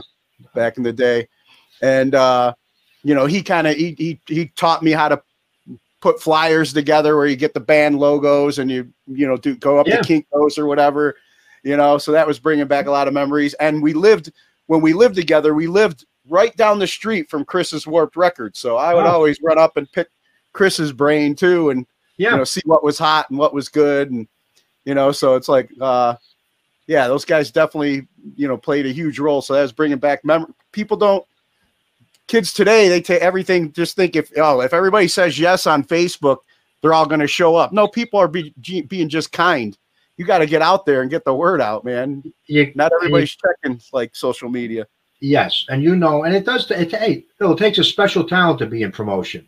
I mean, I, I, who, who was that? Doc McGhee is he the guy that's with Kiss now? That's been Oh, with them yeah. the last Oh, yeah. twenty five years. Yeah, you know, look, there's a lot of bands it takes luck, it takes timing, because most bands, frankly, in my opinion, are just not that special or talented. Some of them have great logos. Some just hit. Some just have the right timing. Uh, you know, it's. I mean, I, you know, I say it's funny if uh, if if uh, Susie if MTV had been around when Suzi Quatro came out, nobody would give a shit about Joan Jett. Everything the Runaways did, you know, she had done before. Joan Jett's just uh, Suzi Quatro 2.0. I mean, Marilyn Manson certainly borrowed a lot from Alice Cooper. Uh, you know, they- Oh, yeah. I mean, it- it's some in good ways. I mean, there's a respectful way of paying homage to somebody and and being derivative of them, you know, kind of, but- paying homage to them and, and recognize them as an influence. And then there's others that go completely overboard and they just completely appropriate and they're just thieves. Yeah. Um, but I'm getting on a tangent. But promoting is is a tough part of it, and that's the part of the business I didn't like because I was trying to just do the artistry of it, and uh, and I was you know I did the other shit because I liked to control it and I wanted to do it to the best of my ability. But the thing that used to hurt us when we put out Blood is the Harvest, the EP, the problem with it was I was you know you had to ship records out to distributors. There was uh, Dutch East and I forget the name of the other one, and they would say, "Give us X amount of your records." You send them off. Well, then you try to get paid. Hmm. well, if you don't have another release to hold against them, say, look, pay me on this one, or you don't get pay me on band A, or else I don't send you the new release from bands B, C, D, and E. Yeah. You have no leverage. Yeah. And that's that was the thing that hurt so many punk bands because that's why they're playing shows and they were selling their little uh they press up their little seven inch or maybe a 12 inch, you know, uh, maxi single or EP. You know, you sell them out of the, out of the friggin' van or the car during shows. It was tough to get that stuff out and get paid. Um, and you know, all of a sudden, it's like I'm dealing with business shit, and that people weren't and bandmates who weren't appreciating this crap. Oh So, yeah. No, it's a lot of stress. I I back in the, those days it got so bad for me, you know, it was just like um and I wasn't even like like really managing a band. I would book certain bands locally and you know, I'd I'd rent out the venue and I'd put these bills together or whatever and and uh I mean I, yeah, it, it you know, I ended up uh yeah, I'm 14 years sober now, but during those days, you know, I was taking the, you know, taking the edge off and it got out of control just to try and to try and deal. And I don't I can't sit there and blame that, you know. It's like I made my decisions and stuff back then, but you know, it was uh yeah, it was very stressful. People don't get like what happens the work of putting those together. They just show up, plug in and think, you know, It just happens. that everybody's there to see me plug in, you know? Yeah. Doesn't work that way. Yeah. No. No, No. that you a promotion is a tough job, and that that's That's why I do this important- now. I enjoy this much more, just talking about Yeah. things with other people and you know, getting the story in. And you mentioned something there. Fourteen years. Well done. Yeah, yeah. Thank you. Keep it going. I know you work out a lot. You do your jujitsu and you do all your your stuff. Keep going. I'm yeah, I'm trying, man. I uh, you know, I don't do the jujitsu as much as I'd like, but um, actually, you know, our, our fellow friend Trevor was one of the earliest influences for me to to check it out. I I watched his journey and seen how how much he transformed, and uh, we we have a mutual friend that just uh, posted hello, uh, Adam Grazzi. Um, Yep. he uh, yeah, he's he. I met him through jujitsu. He's a real good kid, real good friend of mine. Uh, yes, I know Adam. He's a great young man. Uh, I actually, I think Adam. Uh, well, Adam was my uh, my uh, son Alexander. My my son uh, wrestled over at BW, and uh, he, um, I think his second year there, he met uh, Adam, and uh, they were roommates over at BW. Oh, nice. So, so no, we know Adam very well. He's a good guy. In fact, I think I want to say both the guys you mentioned. I think I had a little influence on them. I'm pretty sure I took Adam, he and Alexander and I went down to see uh, Rock on the Range. I think I took him to his first uh, metal show, probably 10 or 12 years ago. We went down to see Volbeat and uh, uh, In This Moment and uh, Skillet and who else was there? Lamb of God, Ghost, I think was there, but uh, Volbeat was the one we really went for. And then uh, with Trevor, it, it's funny. I, I might have had a little influence on that because he was just joining uh, jujitsu at the place where I was uh, training as my career with that or my stint with that was winding down. Oh, nice, nice. Yeah, good, good people that I've met in the community, and you know, all people that have been positive influences to help me turn my life around and try and stay healthy and stuff. But uh, I wanted to t- ask you, um, you know, and I want to get into. Uh, it's funny too. You mentioned Rock on the Range, but you know, also, um, you know, it was just announced this week. It Rock on the Range has transformed, and it's been Sonic Temple the past couple years. Okay. Just was announced this week. Your buddies, the uh, original Misfits lineup, are going to be headlining on uh, the Friday night down there. Oh, is that right? Oh yeah, That's very cool. yeah. I have So- not. I have not seen them, Bill, since they've uh, done these reunion shows. But Well, Might have You know, the opportunity now down in Columbus. You know, well, I haven't seen them uh, on any of these reunion shows because they haven't. I've had. I would have to buy a plane ticket to go. Yeah. You know, so now it's like, you know, I, I definitely don't want to miss this one. Yeah, that well, that's great. I didn't know that. Thank you for telling me. And yeah, you know, I I've kind of got the unique uh, uh, perspective of having seen them when they were in their original form or whatever, or their you know original run. Yeah. Having played with them during their original run, and then uh, having played with Samhain, and then also having been on stage with the Misfits when they did their '96, because I was in talks with uh, Jerry to be the singer at that time, Oh wow, nice. but didn't then, work uh, out. Yeah. So uh, that around that time frame, I think I I, I recalled you were on an uh mentioned it on another interview. It's like that's when family stuff kind of started really, you know. Well, I, I always made time to do this because it was my art, though. But what happened was this: 87, 88. I'll tell you what. There was an. I will. I will tell you a story that happened. So, uh, let me find it here. 86. We. Um. This is uh, October 31st or Halloween. 86, November 1st. We played two shows back to back. I got to I I book us at Blondie's, which is a uh, very famous metal club up in Detroit. Uh, I book us up there, and I had a choice between I think it was a band called Black Widow, and I had a chance, and then they offered me Nuclear Assault as a co-headline. I said yes, give me Nuclear Assault. It'd be a great that'd be a great fit. It'd be a cool cool uh, show with us there. And then I uh, Chris booked us uh, with uh, Megadeth again a co-headline, which I know they were not very. I came to find out they weren't very happy with, uh, but you don't give a shit. Um, uh, in fact, there it is. Let me see if I can get that in there. Uh, you can see that Megadeth Manimals. Yes. And that was, I think they were, I think they were butthurt because they came in and they found it was a co-head. But anyway, but we played before them. But anyway, that night it was, it was, uh, I had done an interview in the scene and uh, they took exception to us. They came in, they were trying to be wise asses with me. I Not them. The the bass player who was a punk was trying to be a wise ass with me. Is And, that uh, Ellefson back then? yes, yes, that was his name. nice. Yeah. So uh, uh, there's a funny story about that. We'll tell you some other time. But um, uh, we had heard they try to be uh, unpleasant. Well, I got a good relationship with him now. He's he's, um, you know, we all we all grow and you know, change make changes in life.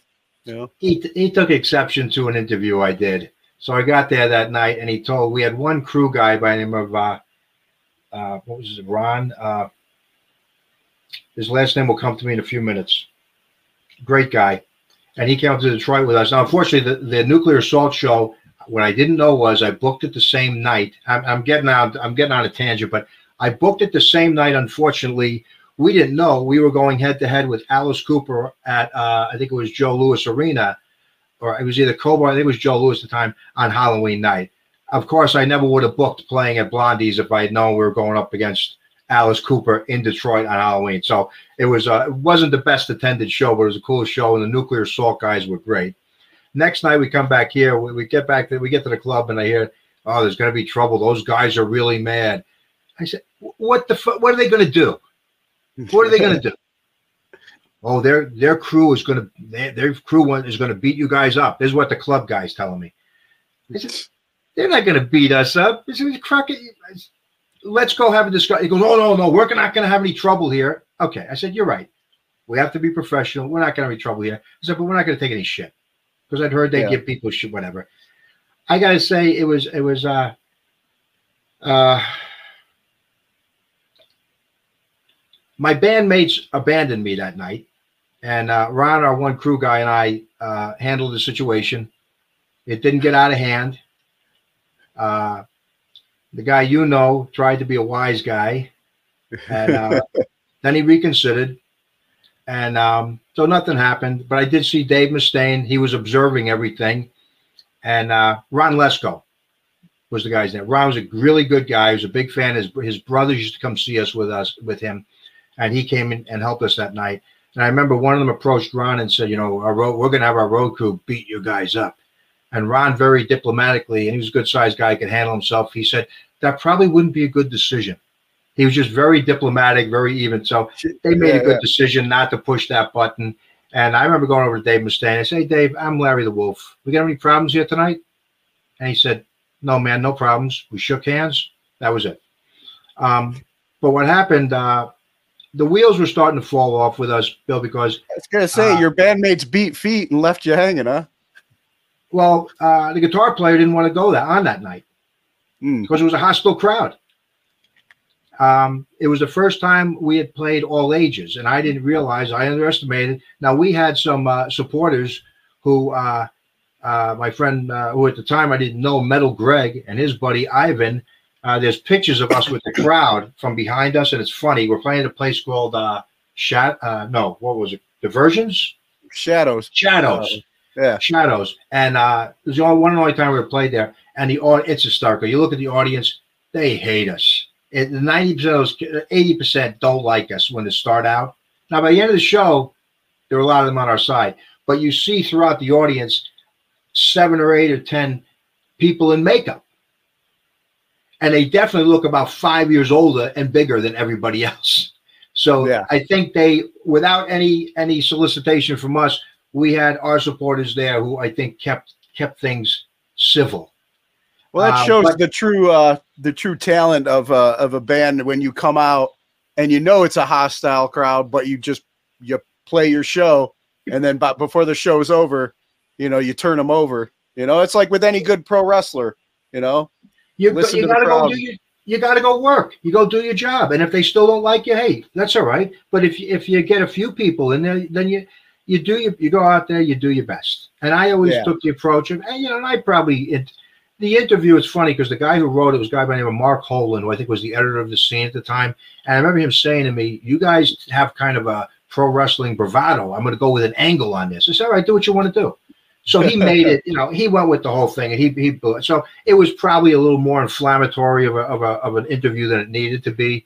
But it was actually it was a cool thing to play with Megadeth. It's a shame because uh, uh, I remember uh, a buddy of mine by the name of Mike Pay said he was talking to uh, Dave Mustaine afterward, and again, I had no issue with him. It was fine. And uh, he said that uh, he said something to him. What do you think? And he said, off the record, they're fucking great, but for the record, they suck. Now, I don't know. I don't. I didn't hear that, but that was what I was told by a few people. But um, but what what became very apparent to me was there was some. I wasn't pleased with the uh, with the chemistry that we had at that time. Um, uh, the guitar player was being a pain in my ass all the time. Uh, it just was. It just was not. He was very negative, and I, I don't need that. You know. So so that's when it was time to take the uh, hiatus. well, yeah, it, and then the drummer quit. That my uh, my buddy Dave uh, or Dark, he was a very good drummer, but you know he had always a very smart guy, very intelligent guy. He had uh, always aspired to go to medical school, so he decided to quit. And uh, we played uh, last show in '88. I think the last two shows we played, uh, an early version of the Spud Monsters opened those two shows. Are great shows. It was a lot of fun. We had the cages. We blew shit up. It was cool. And um, but it was tough to find. You know, the scene had kind of aged. out a little bit, and um, uh, uh, Dark just decided he wanted to go back and uh, and try to go to med school. So he did that. He went back and he went to medical school, and um, and then uh, you know we talked about uh, we talked to a few people about having them come and play with us. In fact, uh, one of them that contacted me was uh, Matt from Destructor. Contacted me and said, "Hey, I heard you need a drummer. I'd be interested." We met with him. The guitar player didn't want him, but he didn't want me to go. And I offered the old guy to come back. He wouldn't come back because they were having not, you know, just drama shit. And uh, it was clear to me the guitar player didn't want to play anymore. He just wanted to, you know, gripe about what could have been or whatever. But he also didn't want me to go on. So Yeah. what happened at that time? cut that loose. yeah, you know, my I got my kids at that time, and I just got focused on my career, and uh, I didn't really intentionally leave, Bill. It just I felt like my band left around me, and uh, you know, I just thought maybe maybe this is the universe telling me uh, to put away my childish my childish things for a few years and see what happens. And so I was out of it for ten years, and uh, and it wasn't until uh, '96 I got contacted by uh, a guy. The, the internet first started up, as you see, my email style is '96. That's my first email I've kept. The AOL one, Yeah. and um, a guy contacted me by the name of Mark Kennedy, who had a, a a site he put together called Misfit Central, and he said, "Hey, I heard you had some history. where You played shows, you knew them, whatever." And he said, uh, "Do you know there's Manimals fan sites out on the internet?" And I'm still trying trying to figure out what the hell the internet is. It Yeah, just yeah. blew my mind that there were some fan sites out there that people had put together. They had pictures of our albums and they had some photos, some I'd never even seen. They put up, they were very primitive. And I just had no idea, Bill. I had no idea at all that anybody cared or had remembered us. And then uh, he put me in contact I, I with uh, Jerry again because they were. He said, you know, they're looking at doing a. Uh, they've got the legal rights to perform, and um, they're reforming and they're looking at singers. He said, I think they got somebody, but you know, you you ought to talk to them because they'd be interested. Jerry and I talked. It, it wasn't going to work out, but I did do some show uh, some songs with them in May of '96 at the Odeon when they first came back, and uh, I was surprised because people afterward came up to me and they knew who I was, and I was shocked. I didn't think anybody knew or cared or remembered, and um, so I got the bug to. Uh, I started writing songs again, and then I bumped into Dark, and uh, and he uh, said he he would go back. He would he would give it another try with me. And then uh, there's a fellow by the name of Tim Drayle who had uh, played in some bands with uh, locally. I forget the names of them. And uh, I always liked him, and he had come to see us our last few shows. And uh, I asked him about playing with us, and uh, he jumped right on, and it was great. He was great energy, and that's when we uh, started, re- you know, writing and re- re- we wrote these songs. We got them recorded in earnest. We recorded with Don Depew and Mark Klein from Breaker, and we released the horrorcore album. And then we we did this whole relaunch of the band with new songs, new look, new staging, and uh, it was pretty cool. That was a much more that was much more what I envisioned for the band. That lineup. Nice. And and horrorcore, you know, uh, coining that uh, was definitely like, you know, putting your mark on this is this is Manimals. Well, thank you. I what I didn't realize at the time was uh, a few years later. I, I didn't realize that became a genre of uh, of rap. There's Oh, yeah? there's there's a, a whole genre of rap that's around like horror stuff. That's uh, it's called horrorcore, but it came out after. You know, I coined it earlier. Oh, okay. Well, I figured it'd be more like horrorcore, like uh, metal. And- Well, that's what ours was, but apparently there's some others who interpret it a different way, not like the way I interpret it. Yeah. created it. And then you mentioned, uh, you know, Tim Drayle being a part of the band, and then what? Didn't he go on to work with uh, Monster? Oh yeah, yeah. Well, he was working with, uh, and and it became so we were doing uh, we relaunch and um, we relaunched in '99, and at that time I have to say, you know, Chris Andrews had moved down to I think he I think he'd already moved down to Wilmington. Yeah. Uh, and Chris, and Chris and I are still in touch. He's a great guy. He's always, he'll, he'll be a friend for life, always. Uh, but this time around, Bill Peters and I connected, and Bill in this in this third phase of the band became a tremendous supporter. It was a great help to us, and uh, you know we often say it's too bad we didn't work together in the '80s, uh, but he was a big supporter of us at the time. We came back in '99 with this Cleveland Metal show at the Odeon. Um, we had a good night that night, and um, Then we played like with Clutch at the Odeon. We started doing horror conventions in the East Coast. I thought that was a good way to hit multiple states and crowds without having to try to tour. And um, we uh, we actually uh, you know the free times used to be around at that time. Oh yeah, seeing the free times, and they used to do their awards. And I remember we got invited to play, and we got nominated for that for best metal act in 2000. You know, this is we we do horrorcore come out in '99, so it was good timing. It was very good timing. And to my to my astonishment, we won that that year. You know, you had some tough bands. You had Mushroomhead in there at that category at that time, and you know, they, everybody knows how successful they are and how big they were. Yeah. So we had some momentum. Unfortunately, uh, we played for a few years, and unfortunately, one of the members uh, who used to play football in college and did some other stuff, uh, he uh, started to have Dark started to have some very uh, serious back problems and neck problems. And he also and had a drummer. That's that's it. You know. well, and before all that occurred, when we came out, uh, you know, we tried to keep everything very private. He was diagnosed with leukemia when we came back in '98 Mm. And played through that. So, you know, you talk about adversity. There's a little bit of adversity, uh, and then uh, another member. Now these, these are young guys. These are guys in their 30s and 40s. The other guy has open heart surgery. So, I mean, and you know, unfortunately, that's life. Stuff happens like that. Yeah. So we were starting to miss opportunities that we couldn't play, um, even though we had momentum with horrorcore and with this new stage and everything, and we were doing some cool shows. And we were playing Detroit. We, again, we played some East Coast shows, and we probably played the Odeon three or four times. And unfortunately, I was at, I was at a, in a position where I either had to make a decision: do I replace one or two people and keep going? Or do I wait for them to heal up after each procedure? Try to do it again. In fact, one of those shows here, you mentioned uh, Ringworm before, right? Yeah. There's a show from '99 at uh, we had Boulder, who went on to become, you know, Jamie from Midnight. Oh And yeah.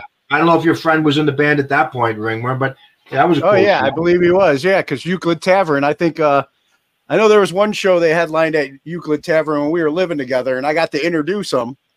And uh I, I did that. This was during like and taking it back to pro wrestling. This was back during the Attitude Era, so I did like the the New Age Outlaws like uh style introduction to Ringworm, but I changed the words around a little Ah. bit. You know, it was You know, it was a good time.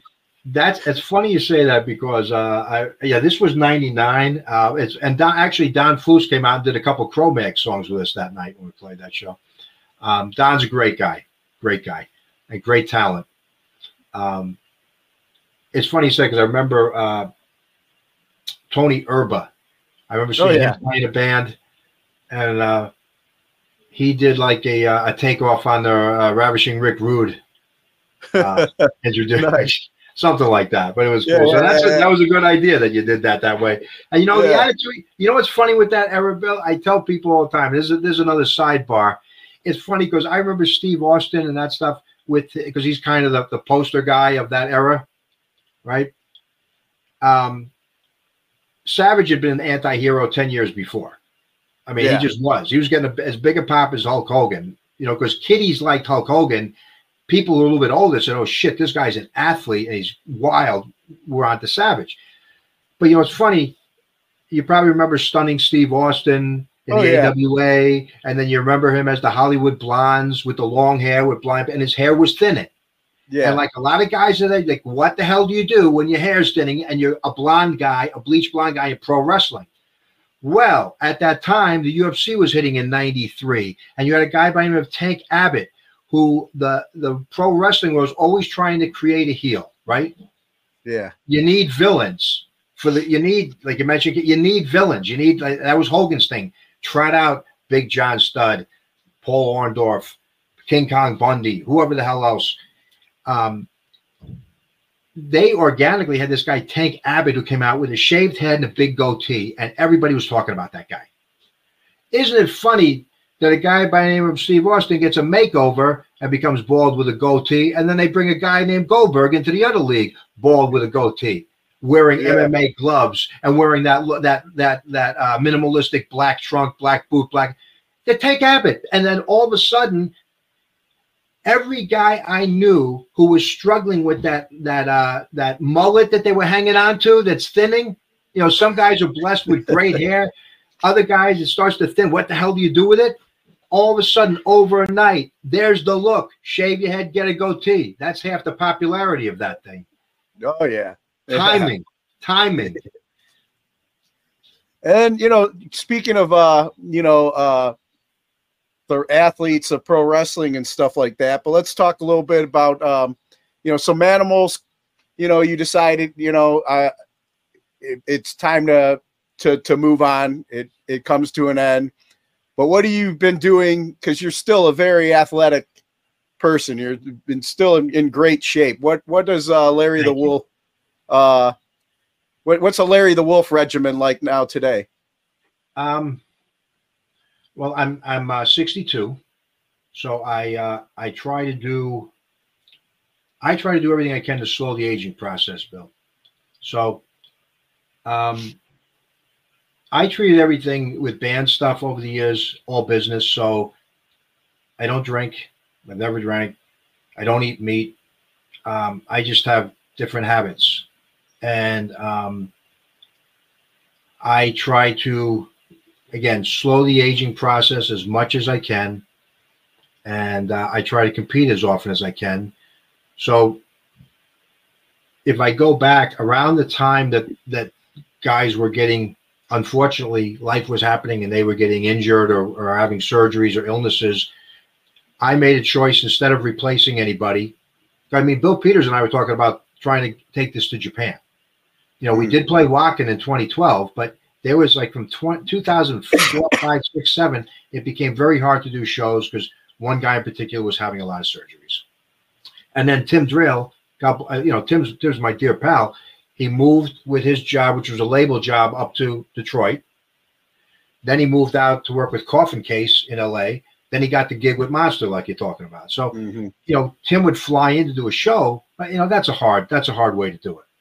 Yeah. Uh, and that's when Sean Vanek started playing with us, the last several shows that we had played. But um, so around this time, I made a decision. I'm not going to replace guys. I'm not going to, it's not going to be a career thing. I was always very realistic, but I did want to keep it going. But I decided loyalty is big with me. I stayed loyal to the guys that would play with me. So somebody had a surgery, or whatever, I chose to forego opportunities to stay loyal to them. Um, but at the same time, like my oldest daughter that you met, she had a great gymnastics and track career. So you know, she she was on the last. Uh, she went to Magnificat. So in fact, she just got inducted in their athletic Hall of Fame last year. So yeah, congratulations a to her. Thank you. She, yeah, my, my kids, God bless them, they've done some really cool stuff. So right around that time, you know, my kids, I've got a 14 year spread on my on my kids and their age. I can either go book a show or I can do something like that. You know, so my kids needed me at Yeah. that time. We took my daughter. She she competed all over the country with USA Gymnastics.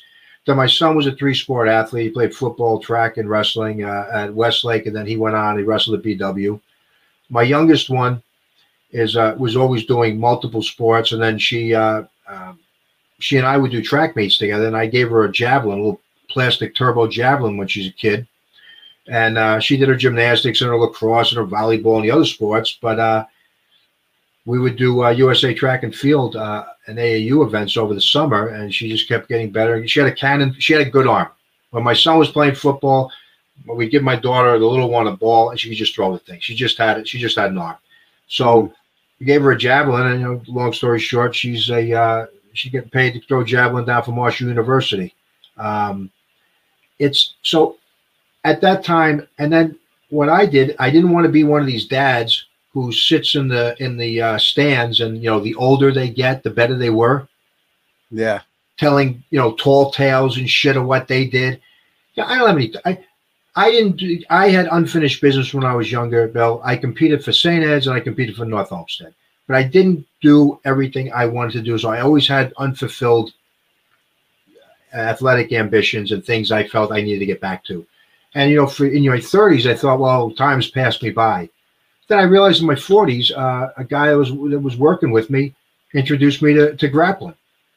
So I started doing uh, grappling competitions. I did, uh, I think I did four or five years of uh, a NAGA. Now, you know, there's a lot of competitions now, and there's a grappling school, uh, you know, in every community, it seems.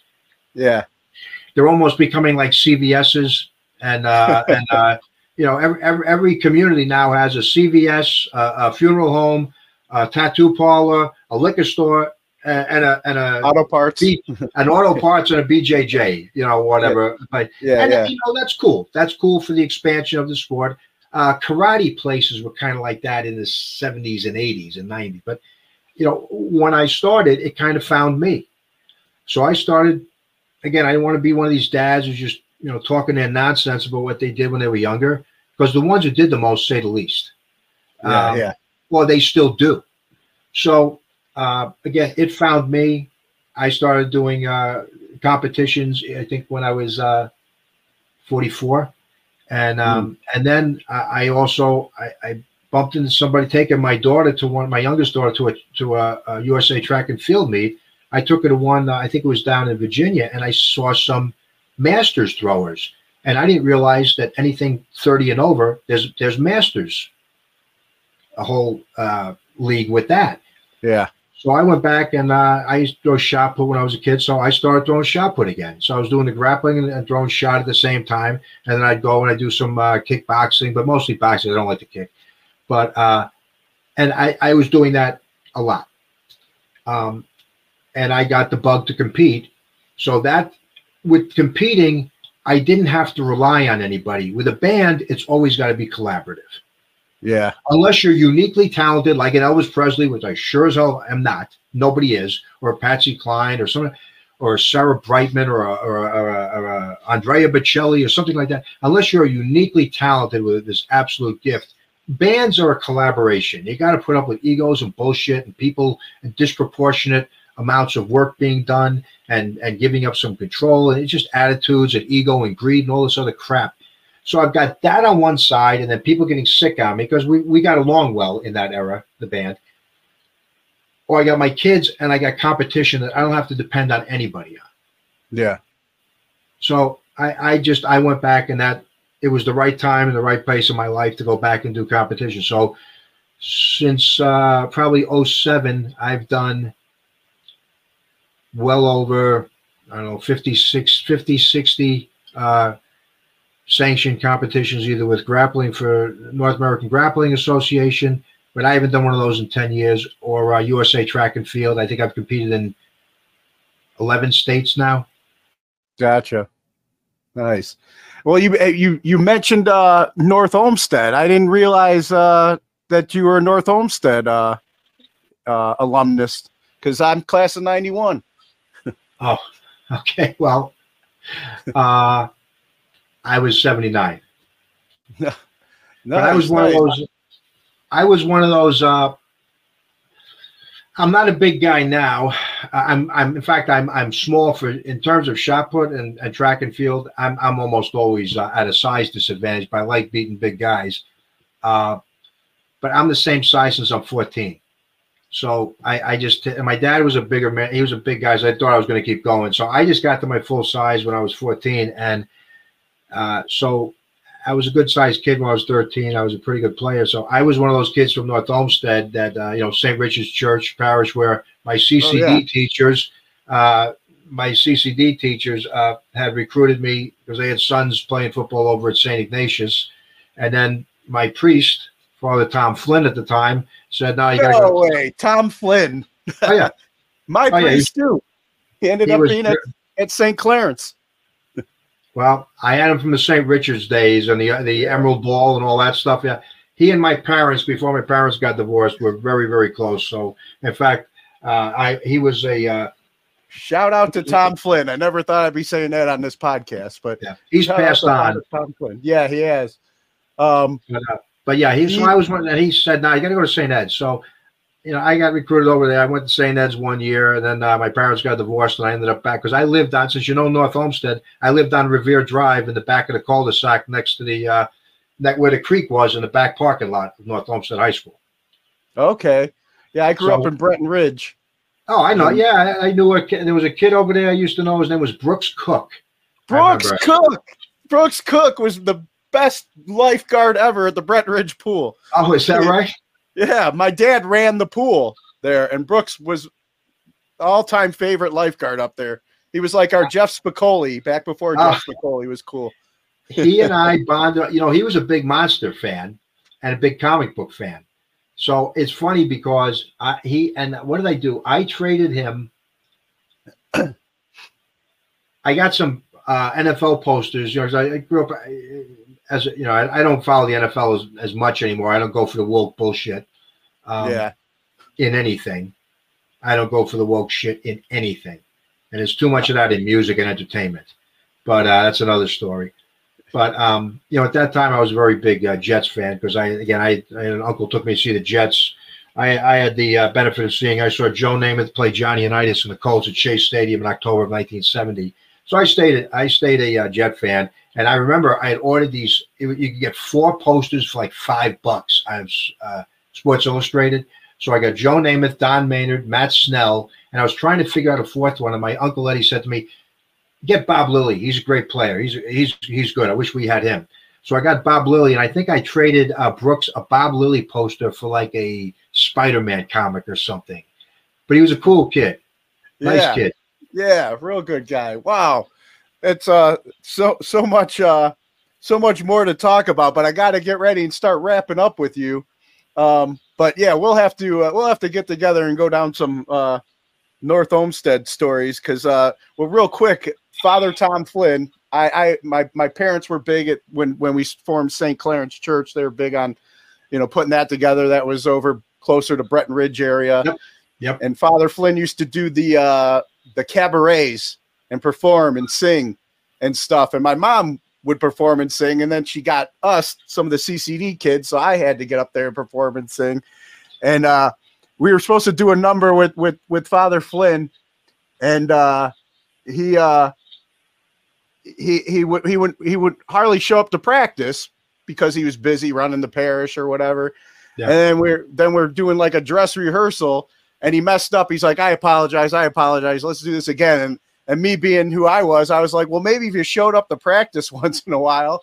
And I got the the nice jab to the gut by Father Tom Flynn. So well, I got to tell you, it's funny. Uh, you probably remember them when he was, because I knew him when he was a little bit younger. Uh, I, I, it sounds like I got about 10, 11 years on you. Um, he would come in, this is again St. Richard's, he would come in and uh, he'd walk into CCD and he'd ask you a question. And you know, you just see kids bumming out because they did not want to be called on. And and if you said yeah, he'd look at you. What did you say? you know, he'd get he could say he just look at you and you knew yes, father. But uh, he'd come over and he'd stand next to me, hit me on the shoulder, and said, "How you doing, Lar- Larry?" Sometimes going Lawrence, but I'd say Larry. Uh, okay, I'm doing well, father. Thank you, father. And he went. He was just. He had an influence. He was a great guy. He really was Oh, a yeah. really nice guy, and uh, so he had the influence on me with with school and stuff. But again, uh, what you know, like a lot of families went through some family things. I ended up back in North Olmsted. I got to tell you, that was culture shock for me, Bill, going from the uh, regimented St. Ed's. I, I probably needed to stay there because North Olmsted was a fucking free for all over there. oh, yeah. It was I you know there were there was a smoking courtyard. There were people. You know, I'd see kids And that's probably where my brother was hanging out. You, I don't know if you knew any Baileys back in the day, but you know, I don't know. I was I was pretty miserable, so I kept to myself. I I, I did my thing, and uh, I I stuck to myself. You probably remember Tom Peepers then, right? oh yeah, I remember Or, that uh, name. Bruce Peepers. Bruce Peepers. Okay, yeah, I remember that name. It's Yeah, Coach Peepers. Yep. Coach, yeah, yeah, okay. Yeah. Yeah, it was my senior year that uh, a couple of classmates uh, lit it on fire, and we had to go to the IX center. my I year. remember when that happened. It was the front. Uh, the whole front of the school was destroyed, as I recall. Oh yeah, yep. Yeah, I, I yeah I remember when that happened. Yes, I do remember when that happened. And again, I lived across the street from the back parking lot, so uh, you know we saw, saw a lot of shit going on back there. It was a, it was a, it was a, like I said, it was culture shock going from uh, one to the other. I do have to say, as we're wrapping up, there's been a lot of fun, Bill. Thank you very much for having me. you know, I, I don't know. We we bounced around a lot of stuff. Probably spent more time on on wrestling than we than we probably should have. But it was a fun conversation. I got to tell everybody. I put this out this past year. This studies in Scarlet two CD anthology. I got to tell you, I've had such great support, so I didn't want to miss an opportunity to tell everybody who has supported it, whether it's been on Spotify and or on the CD or on Bandcamp. Oh yeah, I've been. Thank you very Spotify. much for supporting it because, f- and there's two guys who helped me for ten years. Uh, Sean Vanek was after me to get this thing wrapped up. He remastered everything, and Tony Alberts pulled out old tapes, live tapes.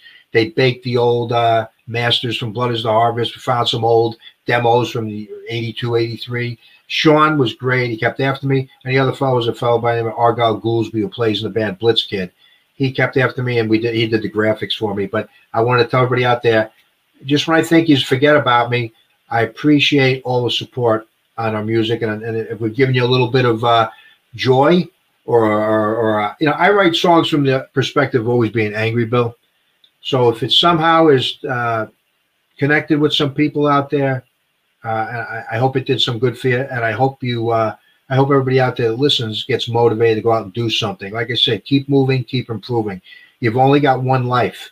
And as the great Yep. Steve Prefontaine said, to do any, to give anything less than your best is to sacrifice the gift. Every person has a gift, so they got to get the fuck out and do something, whatever it happens to be, whatever their talent happens to be. Yeah, I agree, hundred percent. Hey, before we uh, get ready to wrap up, I want to ask you a couple of questions that I normally ask people on, and uh, this one I'm gonna, I'm, I'm definitely gonna want to hear as we were just talking about uh, school and and the culture shock. But uh, what class do you feel should be mandatory before graduating high school today? Well, they used to call it civics, but I think what they should should have is I think it should be mandatory. Uh, there should be a few. One should be uh, personal finance, because schools teach kids. Uh, they they program them early on to go to college. Okay, I got two degrees. I got a master's degree too. Yeah, uh, you know, I was the first uh, male in my family. My dad was a Marine. His his his brother, my uncle, was a Marine. My mother's two brothers are both in the Army.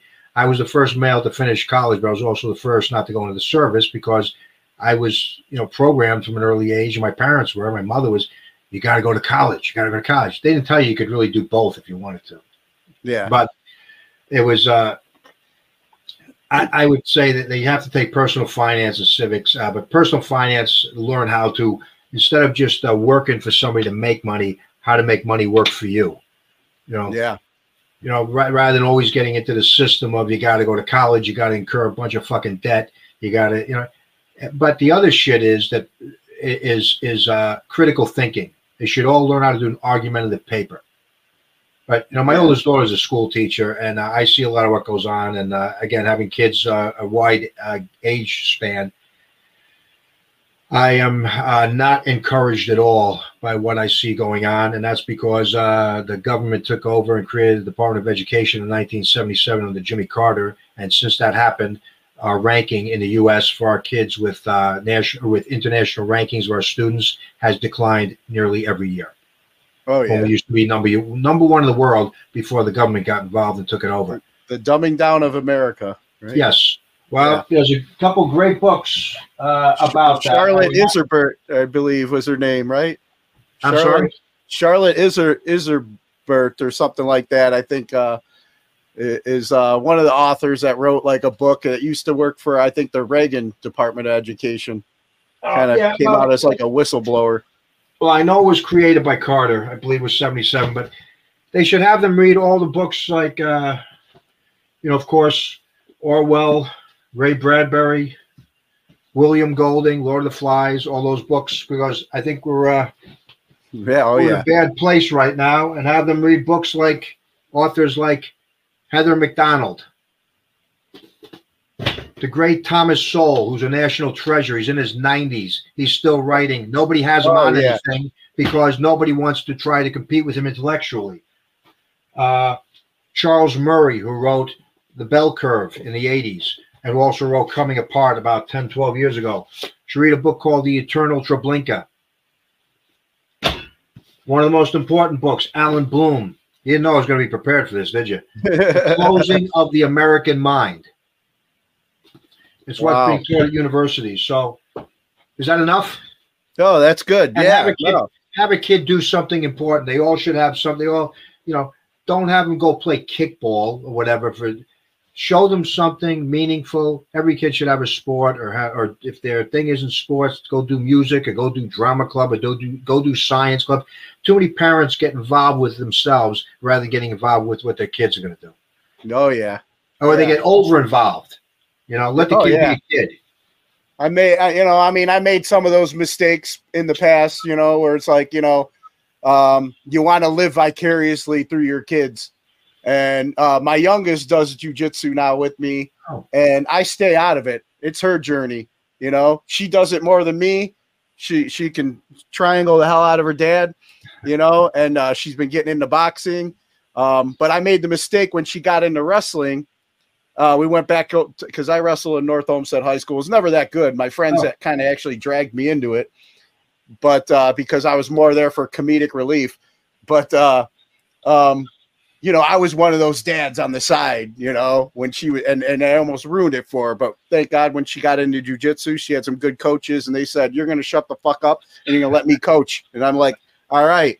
And the more I've been on my journey, and and you know, with sobriety and everything like that, you know, I, I realized that uh, the the more I learn, the less I know.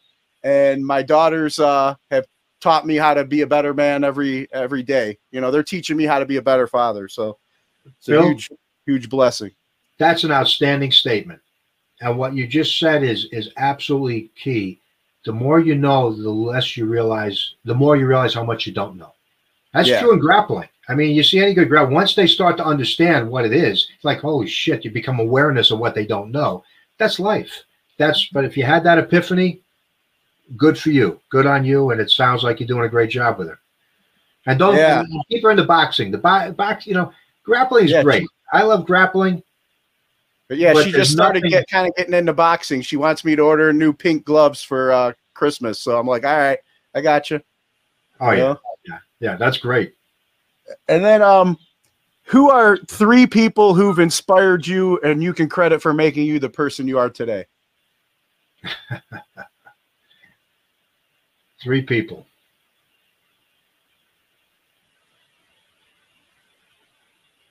My wife, because she's encouraged my, uh, she supported my interests, and I do some weird shit. I, I, do- I, I, not to me, but I, I'm, I'm wired differently Yeah. you're probably wired differently. You know, it, it's it's Oh yeah. you know, I, I I I'm just different, and she's always been supportive of me. So that has that has allowed me to be who I'm going to be, who I was who I was meant to be. Uh, my uncle Ed, again, I, I mentioned him earlier. He was like my older brother.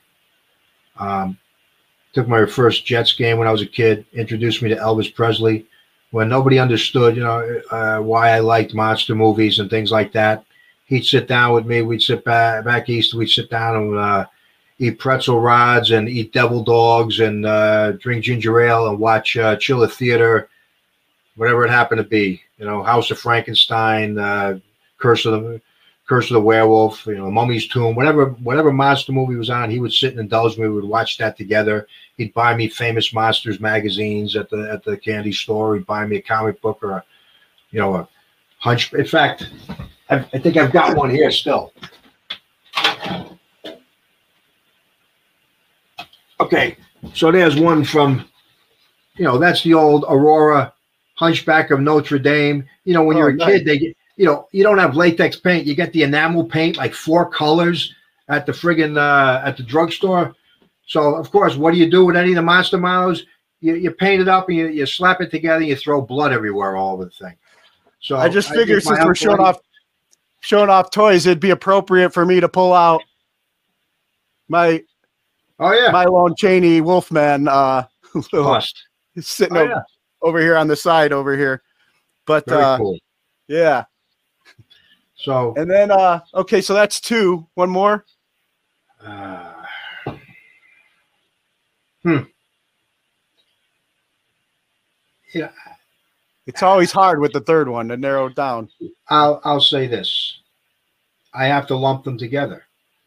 My children, because I don't think uh, Jordan Peterson says this that uh, young men don't become who they're supposed to be until they get married, and then really until they have children. Uh, it it matures you. It it focuses you on what's truly important. Now, maybe some people don't need it, but I think most young men need that. They need things to help them focus. I mean, a lot of things. But I mean, you know, I never met Elvis Presley, but he's been an influence. I miss him every day. I wish I, the God I'd have, I'd have seen him. Uh, you know, I, you know, I sometimes I had, you know, uh, I I learned from my father some things that were good. I also learned some ways not to be. Yeah. You know, so it's hard to pick three, Yeah. But- Gotcha. but definitely my wife, my uncle Ed, and my kids. Awesome. And then um any message you have for our military members that are currently serving overseas? God bless you. Thank you for your service. Stay safe, and I hope you all can come home as soon as possible. Uh, Trump was bringing everybody home. Current guy, I don't know what the hell he's. Well, I know what he's. He, you know, I'm not Yeah. everybody who's in the support, you know, entertainment thing. I'm not. Yeah, I, I'm just a, I'm just a cat doing his stuff. All right. Uh, yeah, I can't believe how many people that were think consider themselves rebellious are the Oh, biggest yeah. conformists on the fucking planet. They get behind this bullshit that's going on now. Oh yeah, I've had I've had episodes taken off of uh YouTube. Um you know, it just uh I I'm we're we're we're very much on the on the same page on a lot of things, Larry. I think uh we'll definitely have to set up a uh and I know you don't like people much, but hopefully one, you know, one time me and you can get together, we could talk about Brooks Cook and you know Father Flynn and you know Yeah. and then You know- you know what we what we would do differently uh you know today. Well, Bill, that would be great. No, I, I tease. I, I just, I, I'm more of an introvert. With you know, I, I like to talk and tell stories, but uh, no, but of course we'll get together. And this has been a lot of fun. I will tell you, I always adhered to what Elvis Presley said. In 1972, he, he played an unprecedented four sold out shows in three days at Madison Square Garden. There's a famous press conference before that those uh, four shows where an in, a, a reporter asks him what what his views are on the Vietnam War, and he looks at her and he says, "Honey, I just assume keep my opinions on that to myself. I, I'm just an entertainer."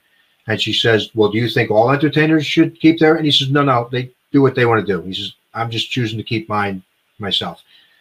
I always adhere to that, Bill, and I, th- but I'm not a professional entertainer Yeah. when I was active, because you try to be respectful of it's a 50 50, we're led to believe country. And, but there's so much, there's as much propaganda going on right now for one side as there was during, during with Leni Riefenstahl doing this stuff for the Third Reich 80 years ago or Mhm. 75 years ago. I mean, it's, there's so much propaganda on one side, nothing is objective anymore. So No. very few people are allowed to make. So we're talking about what you would teach in school. Kids are not thought to to, to think critically or to question anything. I mean, God knows they can't do it at college campuses. Hey, You know, read I- Thomas Paine's Common Sense or something, right? Yeah, yeah, yes. I mean, I, we're fortunate. My daughter is down, and my youngest one's down at Marshall, and you know, fortunately, they're about as non-woke a school as you can get, and they're objective. You get different views. Some of the places, you know, we were doing our recruiting visits with her, it was out of control. You know, we knew Oh, five yeah. second- we knew five minutes after we got into the campus when they start talking about safe zones and, and that kind of bullshit.